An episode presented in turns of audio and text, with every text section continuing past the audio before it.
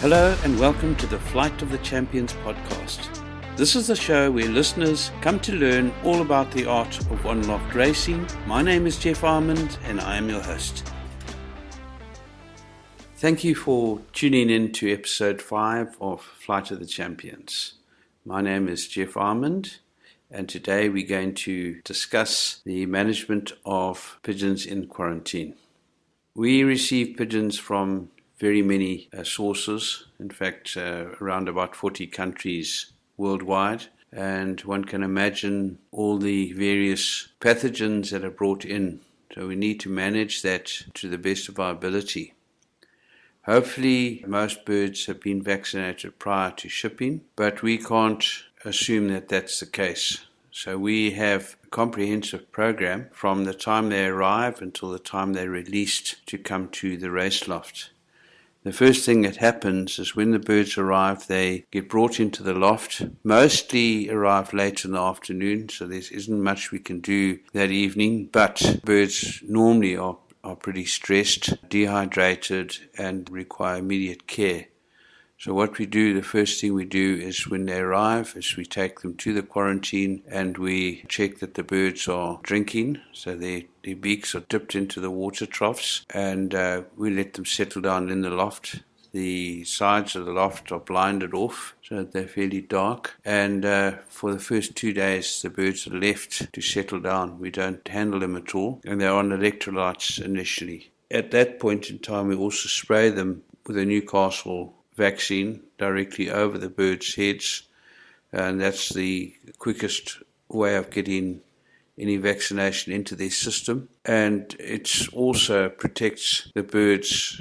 Uh, their most important course or route of infection is through the respiratory system. So if we spray them in the face, in their eyes, in their nostrils, the birds will get an immediate cover from any Newcastle or paramyxovirus. On the third day, we will then go through the pigeons um, and start to look at them individually. The younger pigeons are put to one side and given special care, uh, or sick birds that are are not looking too well, they'll be isolated and put into a separate section. And then we start a treatment of a salmonella. Now, that's one of the biggest challenges that people will face. Most pigeons have some form of salmonella, so they need to go onto a course and the stuff we use is, is fairly effective. And we also do coccidiosis treatment you know, the source of infection of salmonella is normally when the, the gut is damaged by coccidiosis or worms, then salmonella gets into the system. So we make sure that coccidiosis is treated, uh, and then we start a program from then onwards with pigeon pox vaccination after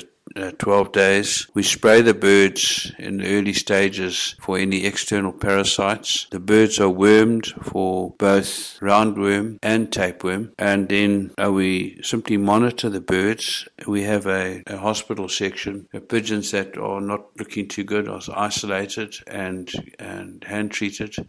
We have uh, long acting injectable antibiotics that are given to the birds subcutaneously. And then we've got various other additives and, and vitamins that we give the birds and just simply monitor them. Whilst they're in quarantine, the samples are taken by the veterinary department to ensure that they are free of Newcastle disease and um, avian influenza, and those samples are taken off by the vets. And then once they clear them, they will then allow the birds to be sent to our race loft in, in Victoria Falls. The birds are sprayed for Newcastle and paramyxovirus, but on the third day we also vaccinate them subcutaneously with a um, oil-based vaccine, which uh, is supposed to give them a cover for at least 12 months. And hopefully, these vaccinations serve as a booster. They should have been done prior to coming to us, but we find that it's important to do this. And when we haven't been diligent with this on some batches in the past, we find that that uh, paramyxovirus does creep in. Uh, and really, once the birds had paramyxovirus, although they can recover from it, um, they're really no good for racing. So we need to try and ensure that that is we're on top of that. And I think it's one of the, the one of the big challenges, but it can be managed. There are other viruses, of course, which um, which everyone knows about, and there are vaccines for them. Whether they that effective or not, I'm not sure. And particularly circovirus, adenovirus, and herpes. You know, there are vaccines that are sold. Uh, talking to some of the expert vets, pigeon vets in Europe, they they doubt actually whether they are that effective.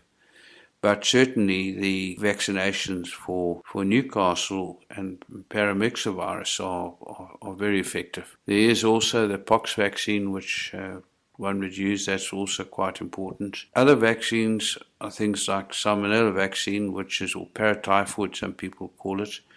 Uh, it's not it's not a virus, but it's a bacterial infection, but it can be vaccinated against, and some people do vaccinate them before they send them. We don't vaccinate them for that, but we do treat for it. So that's that's basically the full spectrum of what we do. Except on the nutrition side, we try and teach the birds to to eat bigger grain. If they stay on small grain right from uh, the time of weaning through, they don't learn to eat bigger grain, and it's it's important to expose them to the bigger grain uh, at a young age. They learn to eat it then. But if they if they get stuck in their ways and only eat small grain, then they will you know battle later on. The big thing that we really try and stress on people sending birds and also our staff is to keep the birds as quiet as possible, not to stress them too much, no loud noises and bangs, and very careful movement around because all of that is, is stress and uh, stress is what brings on the diseases. So most pigeons will have some form of subclinical infection, which they can suppress. The body's got uh, its immune system can can keep it at bay. But the moment they're put under stress, the immunity is weakened, and those diseases, whether it's a virus infection or bacterial infection, you know, whatever it is, it will come out. The body is unable to suppress that, and uh, it then becomes a full blown disease. Know, we're fortunate in that I think our quarantine site has been pretty successful in a lot of the, the groups of birds have uh, between 1 and 2% mortality, which is actually pretty good. Some of those mortalities happen in the first week after arrival, and that would have been the stress of traveling, new environment, the heat coming from a cold climate to a hot climate, change of environment, and all the other challenges a bird is faced with when it's shipped. And normally, if a bird gets sick, and dies in the first week, it's because it had that infection before it even left. You know, if it starts getting sick later, it's something they've picked up uh, whilst in quarantine. So all of that is uh, quite important to try and get as many birds as possible through. But one must remember also that if you have birds that come and they are challenged, they do have some kind of disease, they can recover from that. But they'll never really race effectively. Know, later on they, they get lost or you know, especially when they, they face a really challenging race program like we have, they fall by the wayside. The birds that are not up to it will soon be gone. Please join us for our next episode, which is uh, episode six. It's about the orientation and settling pigeons in the race loft. Please visit our website at www.victoriafallswcpr.com to learn more about how to enter the Victoria Falls World Challenge Pigeon Race. And remember to follow our social channels to stay up to date on this exciting world class event. You can find us on Facebook and Instagram Victoria Falls WCPR. Thank you for listening and bye for now.